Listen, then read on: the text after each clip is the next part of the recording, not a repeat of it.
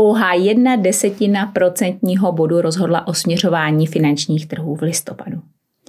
Dobrý den, jmenuji se Michala Janatová, jsem majetková a investiční konzultantka a mám pro vás přehled těch nejdůležitějších událostí, které se v listopadu staly na finančních a kapitálových trzích.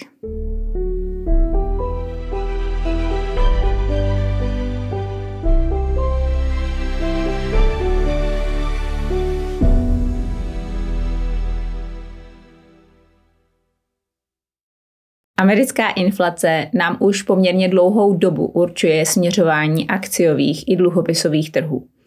A nejinak tomu bylo i v listopadu. Říjnová čísla americké inflace zveřejněná v polovině listopadu totiž hodně potěšila.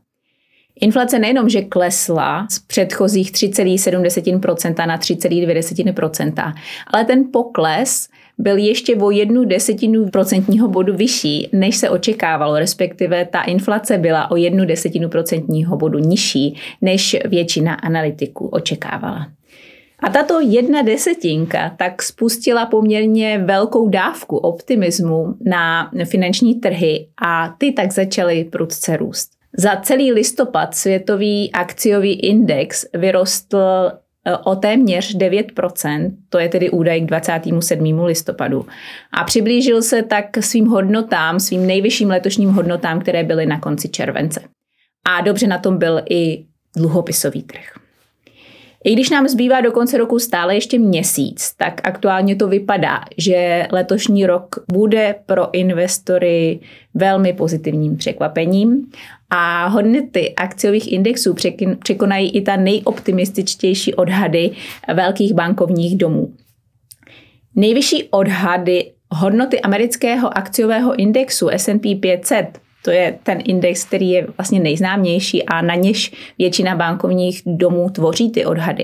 Tak nejoptimističtější byla Deutsche Bank, která očekávala, že hodnota toho indexu bude ke konci letošního roku na 4500 bodech. Tuto hodnotu jsme aktuálně ke konci listopadu překonali. Ostatní banky ale většinou očekávaly mnohem nižší hodnotu, někde kolem 4000 bodů, přičemž největším pesimistou byla BNP Paribas s očekávanými 3400 body, což by bylo asi o 25% níže, než je právě aktuální hodnota. Ten listopadový obrat na trzích nám krásně ukazuje, proč ta snaha o takzvané časování trhu většinou nefunguje a je neúspěšná. Ta nálada na trzích se dokáže totiž přesunout eh, z toho stádia extrémního strachu do stádia extrémní chamtivosti tak rychle, že většina drobných investorů na to nedokáže vůbec zareagovat. To nám ukazuje i vývoj takzvaného Fear and Greed indexu, neboli indexu strachu a chamtivosti, který počítá a zveřejňuje americká televizní stanice CNN. Ten byl ještě před měsícem v sekci toho extrémního strachu a nyní již balancuje na hranici extrémní chamtivosti. V podobných časech tak těm, kdo zůstávají nezainvestovaní a čekají na svoji příležitost, mohou utéct třeba celoroční nebo i víceleté výnosy. Člověk, který chce být investorem, si totiž musí uvědomit, že ty výnosy nejsou při investování připisovány na ten investiční účet lineárně, jak jsme zvyklí například u spořících produktů, ale přicházejí ve skocích. A čas a výše toho skoku dopředu nikdy není známa. A pokud některý z těchto skoků, eh, který jsme viděli, a jeho příklad jsme viděli právě v listopadu, mineme, zmeškáme, tak to nás může přijít velmi draho. Proč ale ta jedna desetinka rozdílu mezi očekávanou inflací a tou skutečnou inflací způsobila na trzích takový poprask? Je to proto, protože ta jedna desetinka Eh, rozdílu může znamenat, že americká centrální banka se definitivně rozhodne už sazby nadále nezvyšovat a naopak ponechat ty sazby na současných úroveň a vyhlížet případné snížení sazeb v průběhu příštího roku.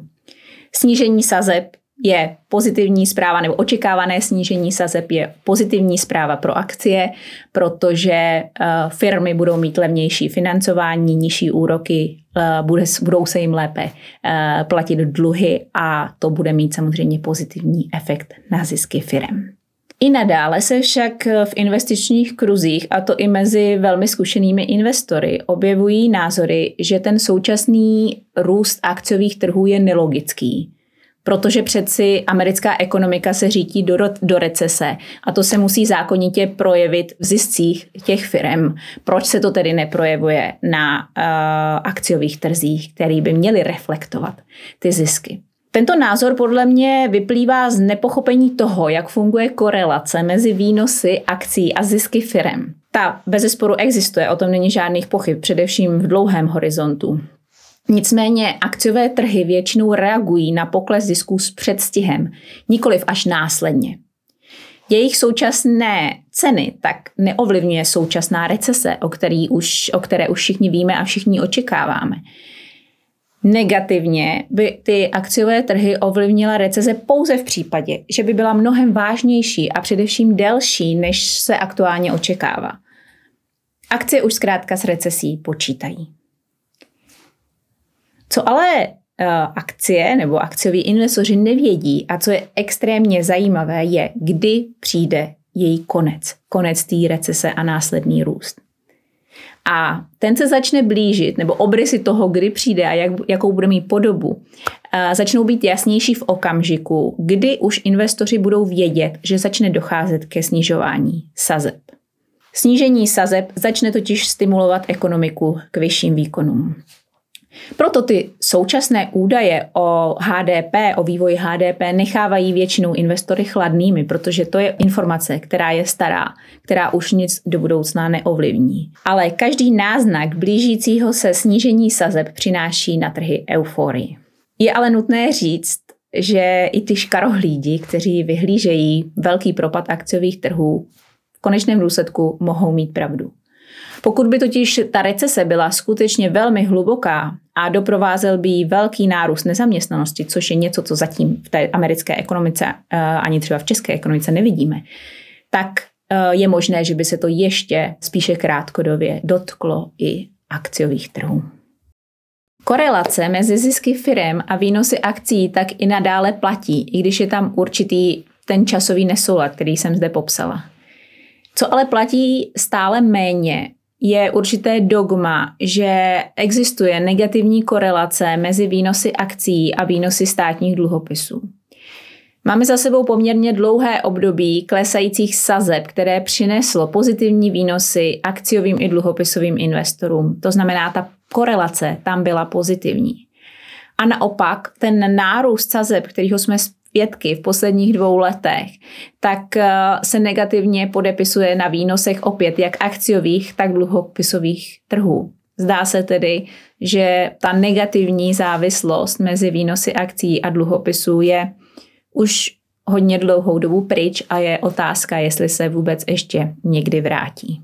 A opět to ukázal i listopadový vývoj, který byl pozitivní i jak pro trhy akciové, tak pro trhy dluhopisové. Můžeme si to ukázat třeba na výnosu ETF na americké státní dluhopisy eh, se splatností 20 a více let, který zde, jeho výhoj zde ukazuju poměrně často. A ten se, zdá se, odrazil ode dna a po dlouhé době své investory potěšil. Jestliže jsem v minulém videu říkala, že se v říjnu dotkl výnos amerického desetiletého státního dluhopisu 5%, tak pouze v průběhu listopadu poklesl tento výnos na 4,46%, což se velmi pozitivně projevilo na jeho ceně. Podobný vývoj jsme v průběhu listopadu mohli vidět i u nás.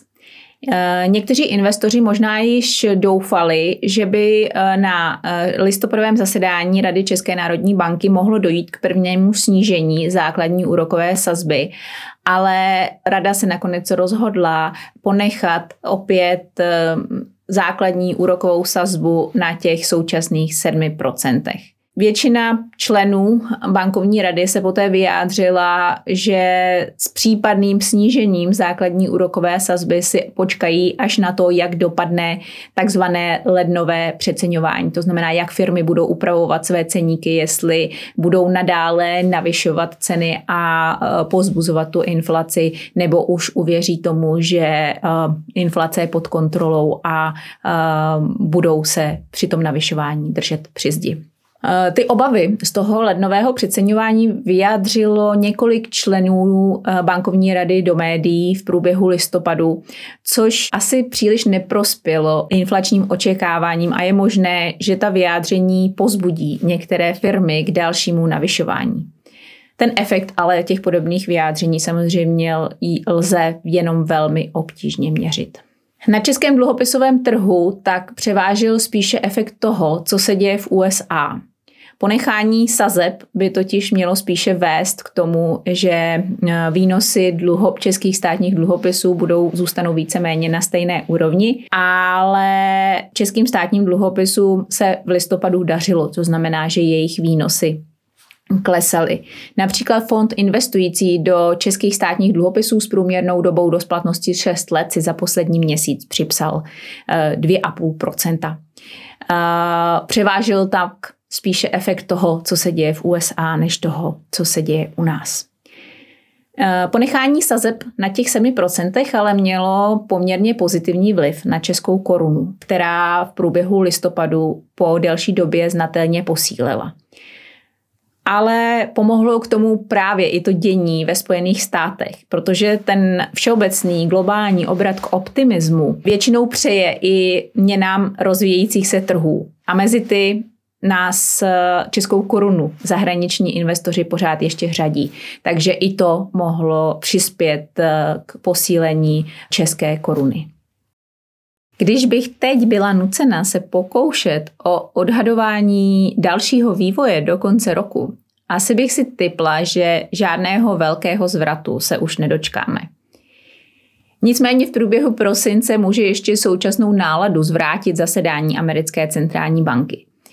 Případné navýšení té základní sazby, ke kterému stále ještě může dojít, by zřejmě mělo na trh velmi negativní efekt.